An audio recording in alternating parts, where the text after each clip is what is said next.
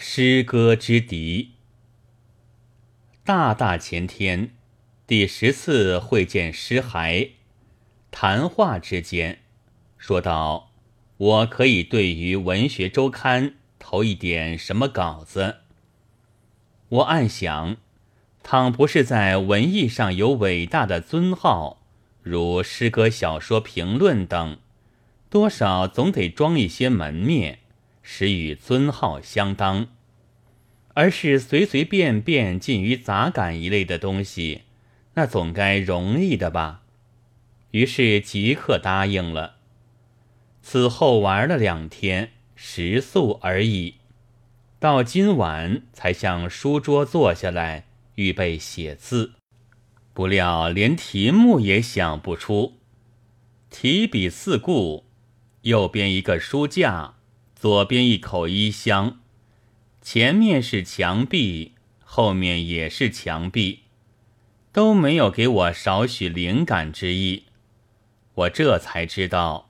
大难已经临头了。幸而因尸骸而联想到诗，但不幸而我于诗又偏是外行，倘讲些什么一法之流，岂非鲁班门前吊大斧？记得先前见过一位留学生，听说是大有学问的，他对我们喜欢说洋话，使我不知所云。然而看见洋人却常说中国话，这记忆忽然给我一种启示，我就想在文学周刊上论打拳。至于诗呢，留待将来遇见全诗的时候再讲。但正在略略踌躇之际，却又联想到较为妥当的，曾在学灯，不是上海出版的学灯上见过的一篇春日一郎的文章来，于是就将他的题目直抄下来，诗歌之敌。那篇文章的开首说，无论什么时候，总有反诗歌党的，编成这一党派的分子，一是凡要感得专诉于想象力的或种艺术的魅力，最要紧的是精神的炽烈的扩大，而他们却已完全不能扩大了的固执的智力主义者；二是他们自己曾以媚态奉献于艺术神女，但终于不成功，于是一变而攻击诗人，以图报复的著作者；三是以为诗歌的热烈的感情的奔蹦，足以危害社会的道德与平和的那些怀着宗教精神的人们，但这自然是专就西洋而论，诗歌不能屏障了哲学和智力来认识，所以情感已经冰结的思想家，即对于诗人往往有谬误的判断和隔膜的揶揄。最显著的例是洛克，他观作诗就和踢球相同，在科学方面发扬了伟大的天才的巴士凯尔，于诗美也一点不懂，曾以几何学者的口吻断截说，诗者非有少许稳定者也。凡是科学的人们，这样的很不少，因为他们精细地钻研着一点有限的视野，便绝不能和博大的诗人的感得全人间事，而同时又领会天国之极乐和地狱之大苦恼的精神相通。近来的科学者虽然对于文艺稍稍加以重视了，但如意大利的伦勃罗梭一流，总想在大众艺术中发现疯狂；奥国的佛罗特一流，专一用解剖刀来分割文艺，冷静到入了迷，至于不觉得自己的过度的穿凿附会者，也还是属于这一类。中国的有些学者，我不能妄测他们于科学研究到了怎样高深，但看他们或者至于诧异现在的青年何以要少介被压迫民族文学，或者至于用算盘来算定新诗的乐观或悲观，即以决定中国将来的运命，则颇使人疑是对于巴士凯尔的冷嘲，因为这时可以改篡他的话。学者非有少许稳定者也，但反诗歌党的大将总要算柏拉图，他是艺术否定论者，对于悲剧喜剧都加攻击，以为足以灭亡我们灵魂中崇高的理性，鼓舞劣等的情绪。凡有艺术都是模仿的模仿，和实在上隔三层。又以同一理由排斥荷马，在他的理想国中，因为诗歌有能鼓动民心的倾向，所以诗人是看作社会的危险人物的。所许可者只有足供教育资料的作品，即对于神明及英雄的颂歌。这一端和我们中国古今的道学先生的意见相差似乎无几。然而柏拉图自己却是一个诗人，著作之中以诗人的感情来叙述的就常有，即理想国也还是一部诗人的梦书。他在青年时又曾委身于义朴的开拓，待到自己知道胜不过无敌的荷马，却一转而开始攻击仇视诗歌了。但自私的偏见仿佛也不容易支持长久似的，他的高足弟子亚里斯多德做了一部诗学，就将为奴的文艺从先生的手里一把抢来，放在自由独立的世界里了。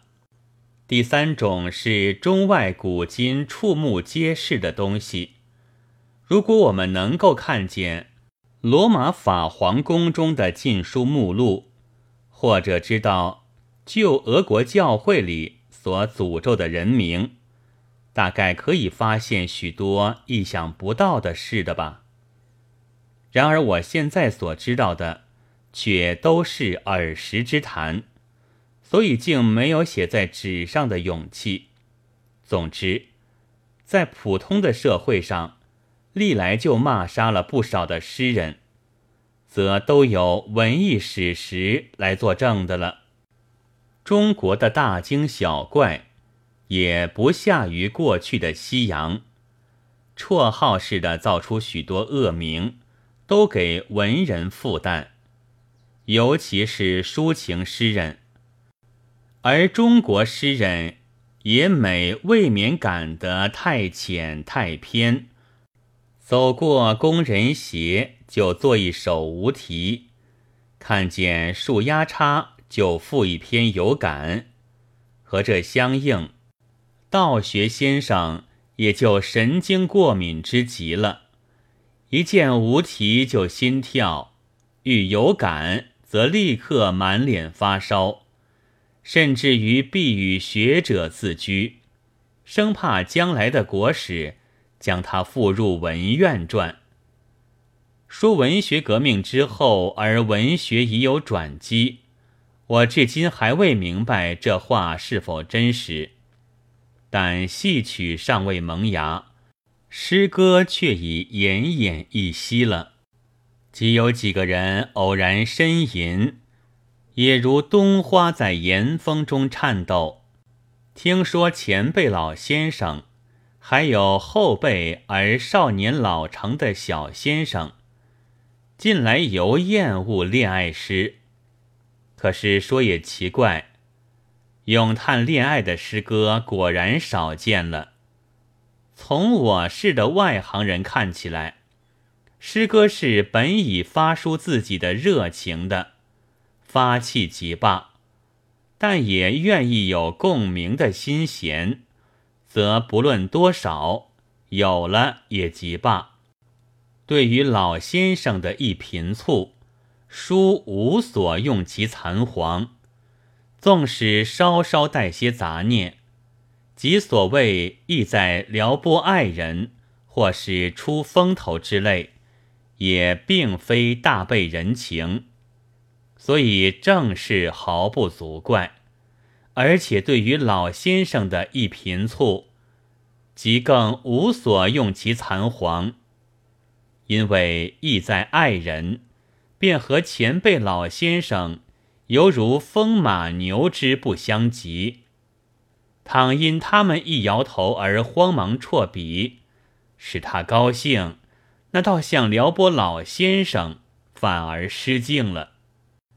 倘我们赏识美的事物，而以伦理学的眼光来论动机，必求其无所谓，则第一先得与生物离绝。柳荫下听黄鹂鸣，我们感得天地间春气横溢，见流萤明灭于丛草中，使人顿怀秋心。然而丽歌营照是为什么呢？毫不客气，那都是所谓不道德的，都正在大出风头，希图觅得配偶。至于一切花，则简直是植物的生殖机关了。虽然有许多披着美丽的外衣，而目的则专在受精，比人们的讲神圣恋爱尤其露骨，即使清高如枚菊，也逃不出例外。而可怜的陶潜林逋却都不明白那些动机，一不小心，话又说得不甚驯良了。倘不即行检点，怕难免真要拉到打拳，但离题一远，也就很不容易乐转，只好再举一种近似的事，就此收场吧。豢养文士仿佛是赞助文艺似的，而其实也是敌。宋玉、司马相如之流就受着这样的待遇，和后来的全门的清客略同，都是位在声色狗马之间的玩物。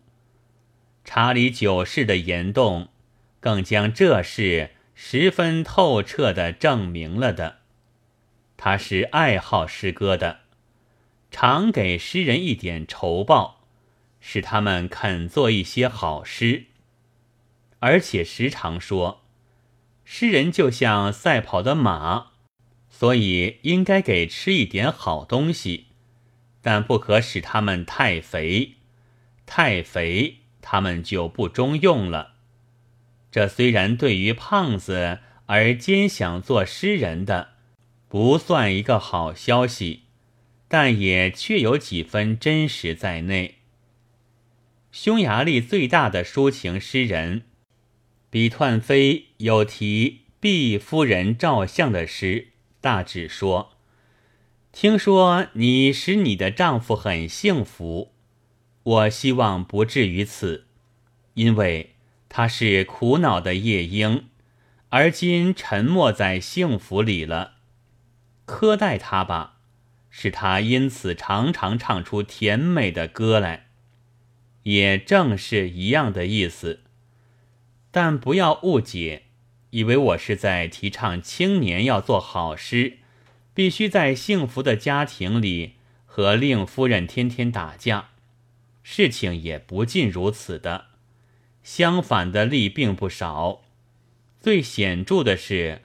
勃朗宁和他的夫人。